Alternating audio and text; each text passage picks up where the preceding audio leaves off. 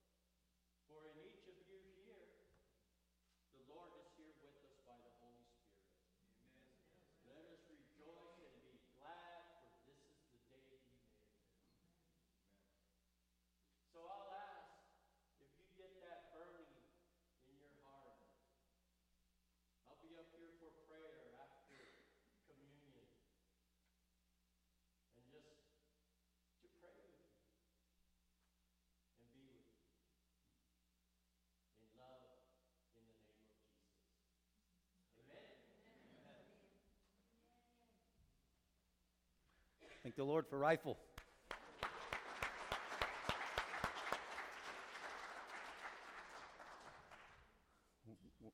Rifle and I are tag teaming this morning, so we did that this morning at a sunrise service, and it was really beautiful. And it was also the Gospel of uh, Matthew and Mark was read, the Gospel stories from there of the resurrection. And me and Rifle have been spending a couple of weeks together planning this, and Rifle's heart was truly moved with the scriptures of the Luke 24 story and the disciples on the road to Emmaus. And uh, in prayer, I decided to read the story from the Gospel of John. Um, if you'd like to get a little bit of exercise, uh, we could stand again at the reading of God's Word. John 20. Now, on the first day of the week, Mary Magdalene came to the tomb early while it was still dark and saw that the stone had been taken away from the tomb. So she ran and went to Simon Peter and to the other disciple, the one whom Jesus loved, and said to them, They have taken the Lord out of the tomb, and we do not know where they have laid him. So Peter went out with the other disciple and they were going toward the tomb. Both of them were running together, but the other disciple outran Peter and ran and reached the tomb first. And stooping to look in, he saw the linen cloths lying there, but he did not go in. Then Simon Peter came, following him, and went into the tomb. He saw the linen cloths lying there, and the face cloth which had been on Jesus' head, not lying with the linen cloths, but folded up in a place by itself. Then the other disciple who had reached the tomb first also went in, and he saw and believed. For as yet they did not understand the scripture that he must rise from the dead. Then the disciples went back to their homes. But Mary stood weeping outside the tomb, and as she wept, she stood to look into the tomb. And she saw two angels in white sitting where the body of Jesus had lain, one at the head and one at the feet. They said to her, Woman, why are you weeping? She said to them, They have taken away my Lord, and I do not know where they have laid him. Having said this, she turned around and saw Jesus standing, but she did not know that it was Jesus. Jesus said to her, Woman, why are you weeping? Whom are you seeking? Supposing him to be the gardener, she said to him, Sir, if you have carried him away, tell me where you have laid him, and I will take him away. Jesus said to her, Mary. She turned and said to him in Aramaic, Rabboni, which means teacher. And Jesus said to her, Do not cling to me, for I have not yet ascended to the Father. But go to my brothers and say to them, I am ascending to my Father and your Father, and to my God and your God. Mary Magdalene went and announced to the disciples, I have seen the Lord, and that he had said these things to her. The word of the Lord for the people of God. You may be seated.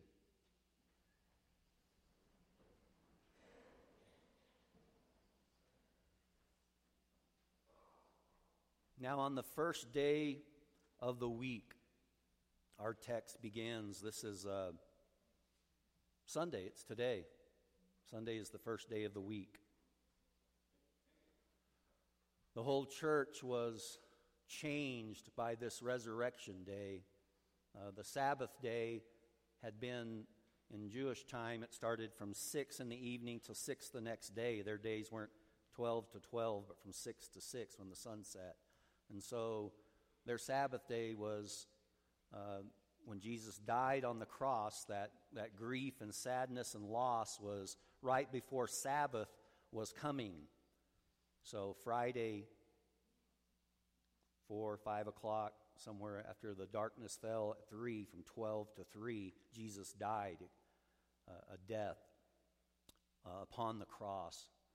Sad grieving, the losing of hope, all that death brings and more because so much hope was put in Jesus. And they did not understand the cross and his death.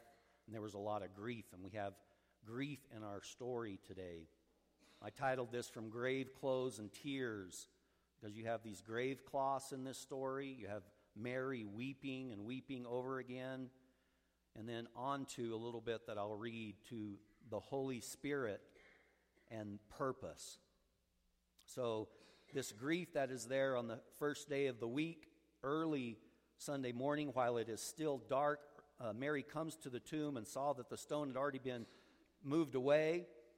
We learn from the other Gospels that she was with other ladies coming to the tomb. And you would think, well, that's not in this portion, but in verse 2, there's a key word. I tried to emphasize it when I was reading it. So she ran and went to Simon Peter and the other disciple and the one whom Jesus loved and said to them, They have taken the Lord out of the tomb, and we do not know. Where so you can see there that the other ladies are there. Some people say that these discrepancies in the Gospels that they're different. Uh, earlier on in Roman history, a lot of uh, uh, Greek writers and others really diminished Christianity and they attacked it very vehemently. And one of the things they said about the Gospels, and still do to today, is that the Gospels don't match up. They don't line. The stories, there's two angels, there's one on a stone, there's two, one at the head of a, you know, these discrepancies. For a while, that was a big uh, defeat for Christians in a way. They were like, yeah, oh man, what's going on? They didn't really write this right, you know, and oh man, they got us there. But now, when you know, modern day history and detectives started working with crime cases and trying to hear eyewitness testimonies, they found out that eyewitness testimonies were always, always different. All these people had seen the same thing. You saw this plane and it crashed, and what happened? Well, I saw this and that. And they're like, what? And this other person, no, they were wearing this, and there was a car going by. And they all tell these different things. And what they learned was when these witnesses came in and they told the story differently, they found out that it was actually true. It is really what they saw and how they saw it. And when they got three or four witnesses that came in, and they all told the story exactly the same, word for word, they go, These guys have gotten together and they're making up a story. They're all lying. So now we have these discrepancies in the gospel, which aren't discrepancies. They're actually greater proofs of God's word that these were actually eyewitness testimonies. This is just one of the small little glimpses of the power of the word of God and how it proves out to be true and historically reliable, that it's from eyewitnesses. And this, and something happened so powerful on this day, this first day of the week, that these mostly all Jewish disciples, and mostly when he, uh, Peter preaches uh, full of the Holy Spirit in Acts chapter 2, 50 days from here on the day of Pentecost, and 3,000 come into the church, mostly Jews from around the world, change the day that they meet on. They literally, the Sabbath is revolutionized to where they gather on Sunday morning through the power of the re- resurrection. Can you say amen? I mean, we meet on the first day of the week and have since that early day. They met on the first day of the, of the week. And this is emphasized throughout the Gospels and places. Uh, one person wrote, Jesus knew he was going to die and that he wouldn't stay dead. And Friday was that dark and sad day, like Rafa said, that day that even on the resurrection day, they were walking with their heads down and even when Jesus, and they didn't recognize him, asked that question, they were looking sad. You know, Rifle brought that out. Just such grief and sadness on that Friday when Jesus was crucified. And he knew, though, Jesus knew that he wouldn't stay dead and that Friday would be dark and sad. But Saturday, a stone was rolled in front of that tomb. Jesus was buried. I mean, Friday, that, that evening, when they got his, rushed his, his body in there to lay it. They didn't have time to really prepare it. And the, the women and Mary Magdalene and all the people at the cross that saw Jesus die, they didn't have time to put the spices in that Friday. uh, because of the Sabbath. So they were waiting all day Saturday. They call Saturday that stone cold, silent day. And, and Mary Magdalene, the story is emphasized here with her. She's just waiting all day with these ladies. Can't wait to get back and see the body of the crucified Lord, you know. I, I can't wait to get there and actually prepare his body correctly, to anoint his body with oils, you know, to put fragrant spices on his body, to care for his body, to go through that grieving process, because they used to do that. They didn't whisk the body away, cremate it, throw out some ashes, come. No, they looked at the body, they grieved, they went through this process, and Mary couldn't wait to do it, but they sat through that Sabbath. But that's all revolutionized through Sunday, the third day. And it was just not another day, it was just not another day of the week, even. It was a day of new creation. It was a day when there was a whole new age, a whole nother age. It's the biggest story. It's like it had turned the page into a new creation. You see, the Bible proclaims Jesus as the first fruits from the dead in 1 Corinthians 15. In Colossians, the firstborn from the dead. This means that Jesus was raised with a body that was raised like no other person had ever been raised. You see, he had just raised Lazarus from the dead. But Lazarus' body was raised like the body that he had before. So there was that continuity.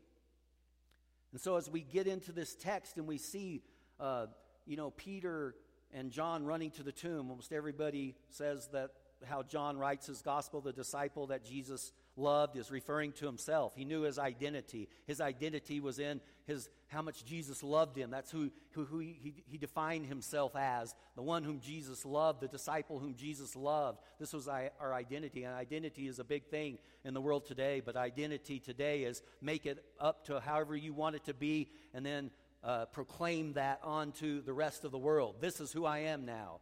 This is, this is who I am. We self define, but in the Bible, we're defined by how much we're loved and by how much we're adored. And this is how John defined himself, the disciple in whom he loved. And it's real important for John as he writes this to bring out that maybe Peter was the leader. Maybe Peter was the great one. Maybe I'm going to get to the tomb and wait, you know, for Peter to come in out of respect. But Peter wanted to let you know, I mean, John did, wanted to let you know in writing this that he was faster than Peter and that Peter couldn't run, and he wanted to run him down a little bit. I got there first, and I waited, waited, waited. Finally, Peter came in running. I thought he was running, I thought he was walking, I don't know. But he finally gets there, and Peter boldly runs right in.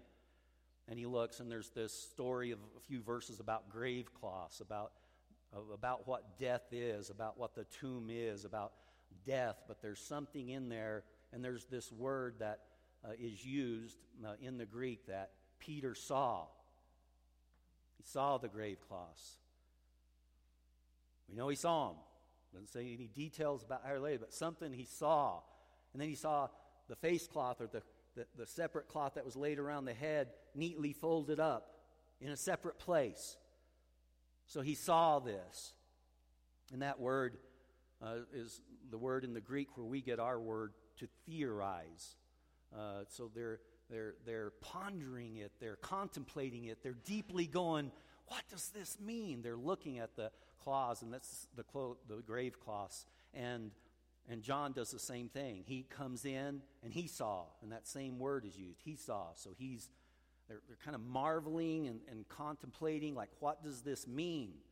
They don't know. They, they don't know at this time. They don't, you know, the memory doesn't come back. Jesus said he was going to be crucified and on the third day rise. He told them that repeatedly, at least three time, times in the Gospels that are recorded, but they don't get it still. They're just looking, except John says here he did. He looked, he saw, he theorized, he contemplated, and he believed a miracle.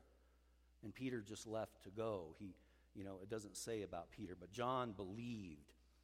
And they're, they're returning home and Peter, now, now Mary here, now the story shifts a little. Remember, Mary came and it says we. So we know that with, with the Gospel of Mark and others that the other ladies uh, were with uh, uh, Mary Magdalene at that time. But here now, after she kind of comes back and Peter and John are stooping in and looking uh, in the tomb and they leave, Mary doesn't leave. She lingers. You ever linger with the Lord? You ever wait on Him? You ever say, no, No, I'm staying here, God.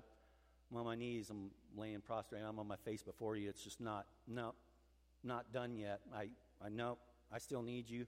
This, I'm not leaving here until I'm just, you know, this is Mary Magdalene. See, I like her.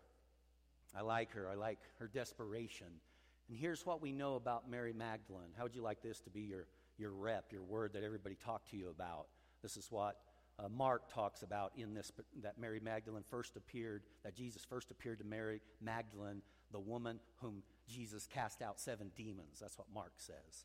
And we know that true because Luke records that too in Luke chapter 8 that Mary Magdalene was this woman. Now, what kind of a woman is a woman that has seven demons cast out of her? And what we know in the Bible about other demon possessed people of that day, we have the demoniac at Gadarene who ran around naked, cutting himself with stones. They'd chain him, he'd break them. He, you know, he was a wild madman. Uh, we know other demon possessed people in the Bible. The man that brings his son to, to, to be helped by the disciples and they can't, and Jesus comes down and he says, You know, do you believe I can help your son? And he says, I can't really believe, man. He's done this his whole life. But Jesus, he says, Help my unbelief. And Jesus says, You know, what do you mean if you believe? Yeah.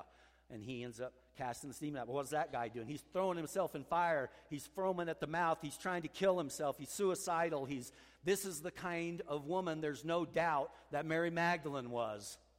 From everything we understand from the scriptures, this would have been, most of the time, they were homeless uh, all of these things.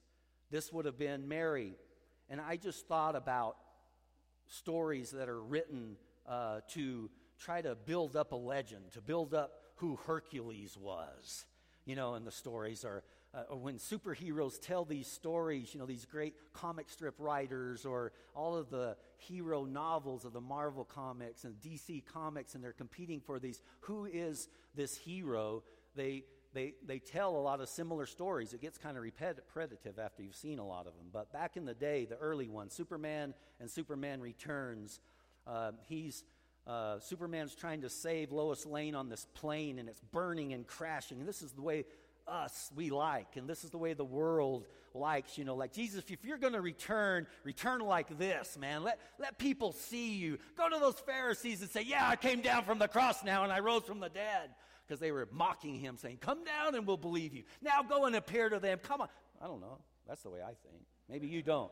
I'm just like, appear to people. And Superman, he's trying to grab the plane, and Lois Lane is on there, and, oh, and all these people and oxygen's popping down, and engines are burning, and a wing flies off, and engine and hits Superman and knocks him way over here, and the plane's going to crash, but he comes back, and then another wing blecks off and an engine, and he's fighting his strength, his power, his glory, you know, for, for, for everyone to see, and the, the tension and the excitement, and, and then you know, it starts crashing and there's nothing but just that nose of the plane and the fuselage with everybody still alive on it. It's burning, it's crashing. Where is it coming down? Right into a big, huge baseball stadium, you know, and the pitcher's about to pitch and it's packed. I mean, there's not a there's not a seat empty in that stadium. It's a, you know, it's some huge game. What is it? The World Series? I don't know. And the pitcher's like, and they're like, oh my gosh! And they all run from the infield, and the crowd stands up, and the little children and the hot dogs and this everything, and they're all looking, and it's like, oh my gosh, it's Superman! Is he gonna be able to save this giant? You know, oh, there's not even nothing left on the plane. Still fire and smoke coming out the back, and and he's grabbing the front of it now and he's pushing with all of his strength and it puts him clear down to the infield and now it's crushing his body and he's bending down and the break the plane the nose of the plane begins to break because he's pushing so hard against the metal and it's cracking all around him but he stops it and he grabs it and the top of it begins to fall down and he can't quite catch it he's kind of tired and it goes boom. And then the roar goes up the whole crowd, television cameras, flashing lights. Isn't that the way you'd like Jesus to return? Yeah, he will. But that's not how he rises from the dead. Can you believe that? Jesus comes in the dark, in the early morning, still dark, to a woman he cast seven demons out of, and who is so distraught and crying, she won't leave that tomb. And, and even this, so Jesus is unknown, he's unrecognized, and yet he's right there in the middle of her grief. Because that's who he goes to the distraught, the grieving, the weeping, the two disciples walking on a road with their head down, two insignificant ones that we don't even hear about till this story Cleopas and this other person that doesn't even have a name. You know? And so he comes to these brokenhearted, these distraught, these weeping, these, uh, uh, and he says, What to her? It's me! It's me! Watch me! I'm going to go do all this so you. Can. He doesn't do that. What is he doing? I mean, you got to just, it, it's me, Mary. Something. No. One word Mary. And all of a sudden she knows. And when Jesus says, Stop clinging to me, there's no doubt that you can see what happened. She turned and lunged on him and grabbed him, cleaned him, and was just, I'm never going to let you go. I'm never going to let you go, Jesus. And he's like, Stop clinging to me. And he goes into this talk about ascension. I haven't ascended yet. Go tell the disciples I'm going to ascend when I ascend, this and that. So, what happens with this? Number one, calling her name. John 10 3 says, To him the gatekeeper opens. The sheep hear his voice, and he calls his own sheep by name. He calls his own sheep by name, and they know his voice, and he leads them out. And he had led Mary Magdalene out. He had led her out from those demons. He had called her by name, and when he calls her name, she knows it is him. And that's who her whole identity and world is wrapped around. This is the one that loves me. This is my Rabboni. This is my teacher. This is the one that feeds me. This is my Lord and my master. And he'll call out your name, and he's calling your name. Do you remember the day he called you? He calls his sheep by name, and they know him. We find our identity in Christ. And of Christ, Isaiah says, a bruised reed he will not break, or a smoldering wick he will not crush out. Extreme gentleness you see with Jesus, that he won't just break off a bruised reed. He'll try to restore that bruise and that reed. And a lot of times they use reeds to play music on and make flutes and all these things. A bruised reed is mushy. Ugh, you'd cut that off and throw it away. Not Jesus. He'll take a bruised reed and restore it, and then he'll play beautiful, beautiful music through it. Somebody like Mary Magdalene, playing beautiful music through her life and being the first one that Jesus appears to, resurrected as the first fruits from the dead. See, not like Lazarus raised, but raised, yes, with a body that they could recognize when their eyes were opened. So that continuity, yes, the grave clothes say the body isn't there. There's definitely not a body. That's what that says. The body's gone, and the story about it being stolen can't be true because why would you take off the grave cloths and why would you fold up neatly and take the time if you were trying to rush in and steal a body and run off with it? You'd grab it as it is. You wouldn't sit there and take all the grave cloths off and fold up a nice little napkin and set it up there. You wouldn't. So they're, they are understanding this, but they don't know the full extent of the story. And here we find out through the grave cloths and through the weeping that Jesus still has a story to tell. Go back and tell the disciples about this ascension, about me ascending. And what does ascension have to do with? Well, in the discourse with John, there's several chapters, 14, 16, that all talk about the Holy Spirit. And in, the, in his talk about the Holy Spirit, there's several scriptures in there. One of them, John 20, 17. Um, no, uh, let me see.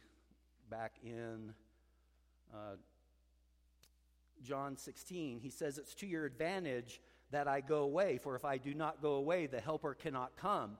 And so he's talking a lot about the Holy Spirit. And in another place, he says, I won't leave you as orphans. I'm going to send another comforter to you, a helper. He's doing all of this, but he's talking about going away.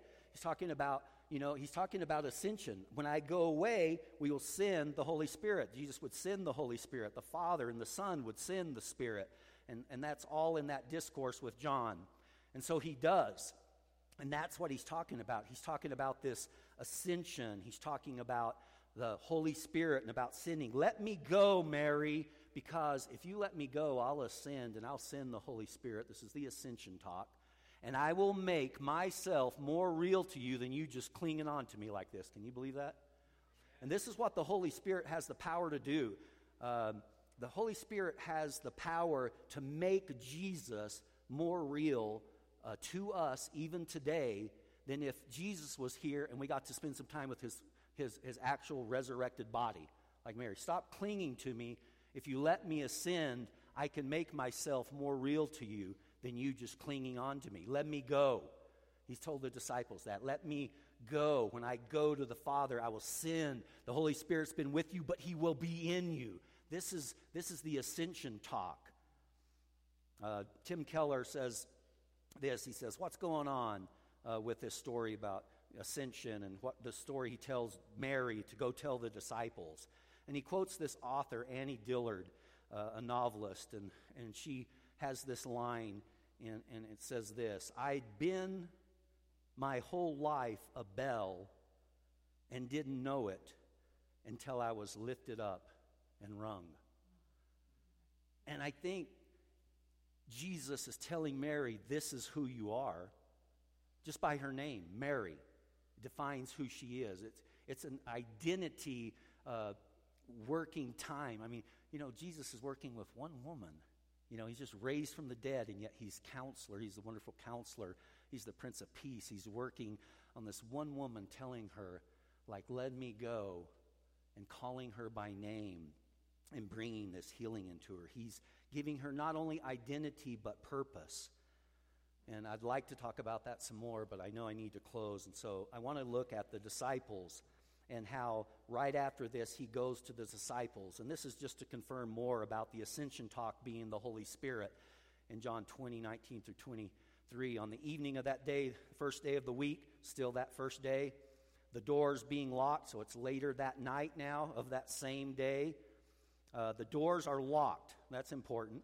Uh, they were in fear of the Jews. That was is the disciples think they're going to get uh, arrested and crucified and killed too. Uh, Jesus came and stood among them. So he is a resurrected body, the, the grave clothes say, but he appears behind closed doors. Just like Rifle said, when they broke the bread, he vanished.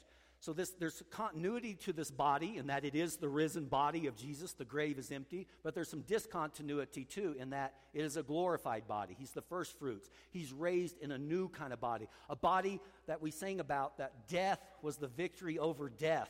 Like his death killed death. So this glorified body is a body that can do some things that the same body that Jesus had before wasn't doing, appearing and, and disappearing. This is a very important fact that Jesus wants to, to make true uh, in Luke 2. In, in that story that Rifle was reading later on, Jesus says, uh, You know, give me a piece of fish, because they thought he's a spirit, he's raised spiritually. And that's what people are still saying today. Well, spiritually, he rose and he, you know, they saw the grave cloths. The body was missing. The body was never found. The body was raised. So it's not just spiritual. And, and that's what he's saying. Give me a piece of fish to eat. And he eats in front of them. They go. And then he's, he's saying, Feel me touch me. And that's what he does to the disciples here in John 20. Uh, or a little bit later, because he tells Thomas to put your hand in my side, feel me.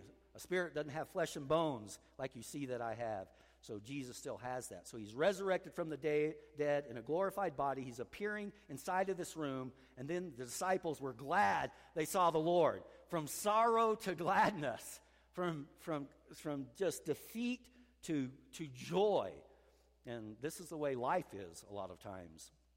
And, uh, and, and so he says, Peace be with you. And he, as the Father has sent me, even so I am sending you. So he's given them purpose, refocusing. This is what it's about, what you're going to do now. He's sending them into their mission. The resurrection means, as the Father sent me, I'm going to send you.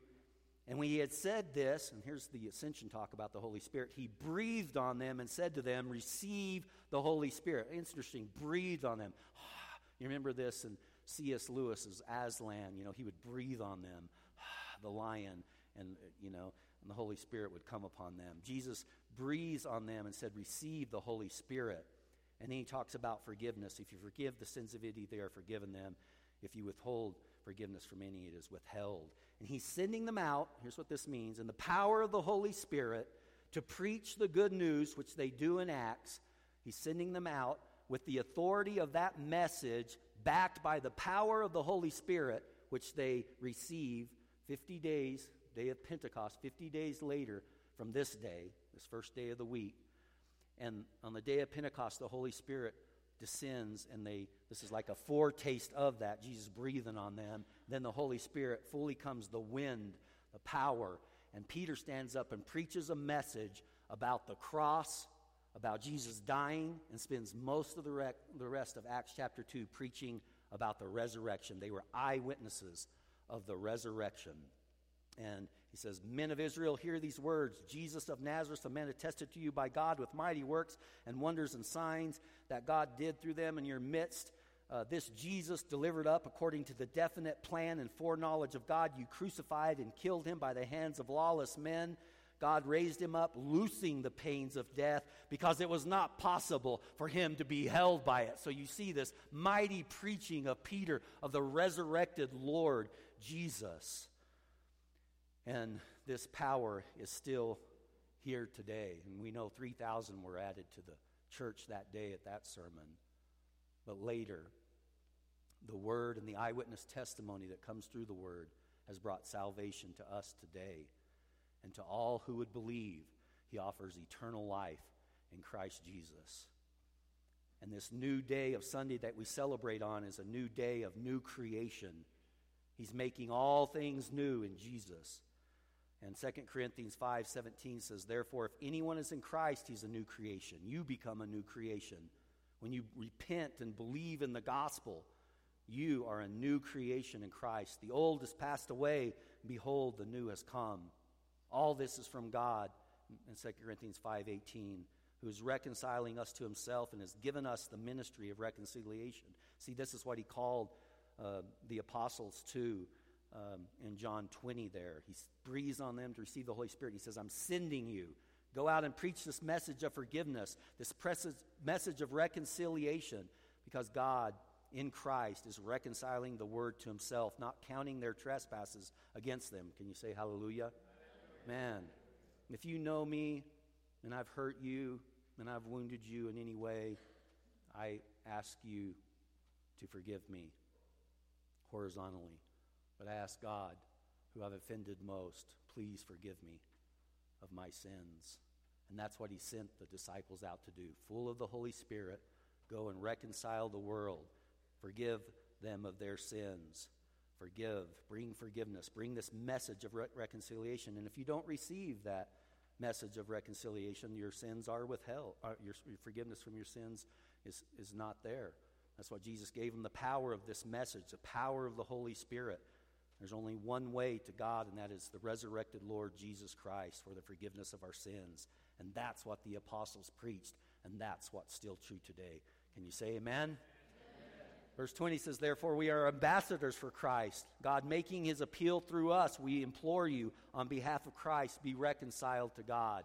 And each one of you are an ambassador for Christ if you are in him and have repented of your sins experience the forgiveness that Jesus brings through the cross and his resurrection. And we invite you to that today um, as we take communion together and we sing a closing song. I think Rifle and Karen will be up here to pray with you, or maybe being here with us uh, on Easter, this resurrection day, your hearts are stirred to just be closer to God, and you want someone to pray with. You're welcome to come up as we sing this song and pray with uh, Rifle will be over here, and if Karen could come too and pray. But today we want to give you an opportunity in closing to celebrate the Lord's Supper with us. We have these prepared uh, for you the, in the chairs in front of you. And if you want to take the Lord's Supper with us right now, and you're a believer and you've put your trust in Jesus, you can. There's two types. One has the bread in the bottom, and we ran out of those, and some have the cracker in the in the top. But on the night that Jesus was betrayed, he took bread and he gave thanks to God the Father for it. And he said, This is my body given for you for the remission of sins. Take and do this in remembrance of me. Let us partake together.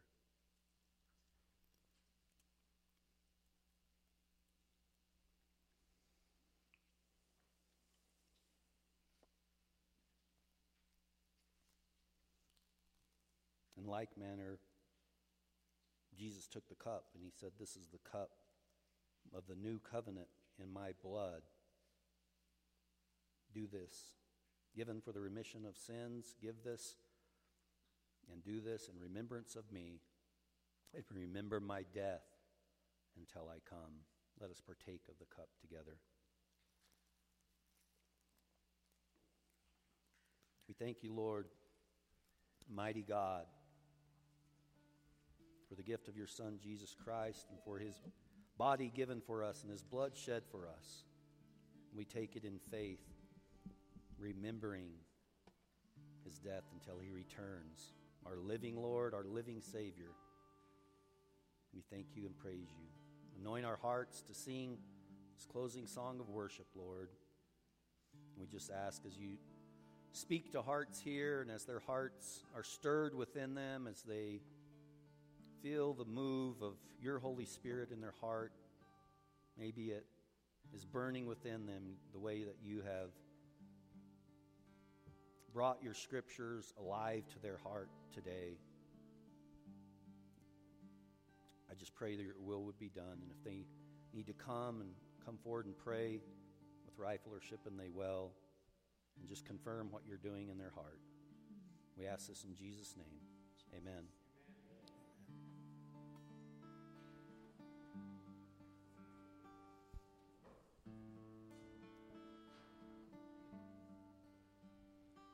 How deep the Father's love for us, how vast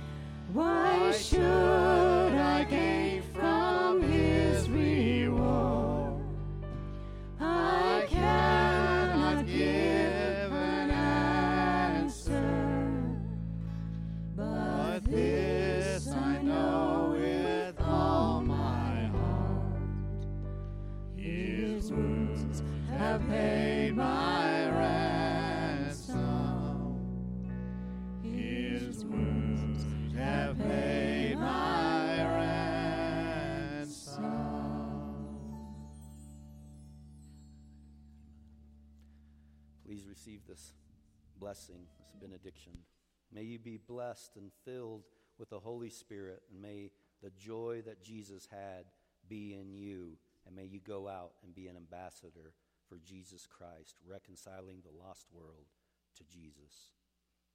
In Jesus' name, amen. amen. Love one another.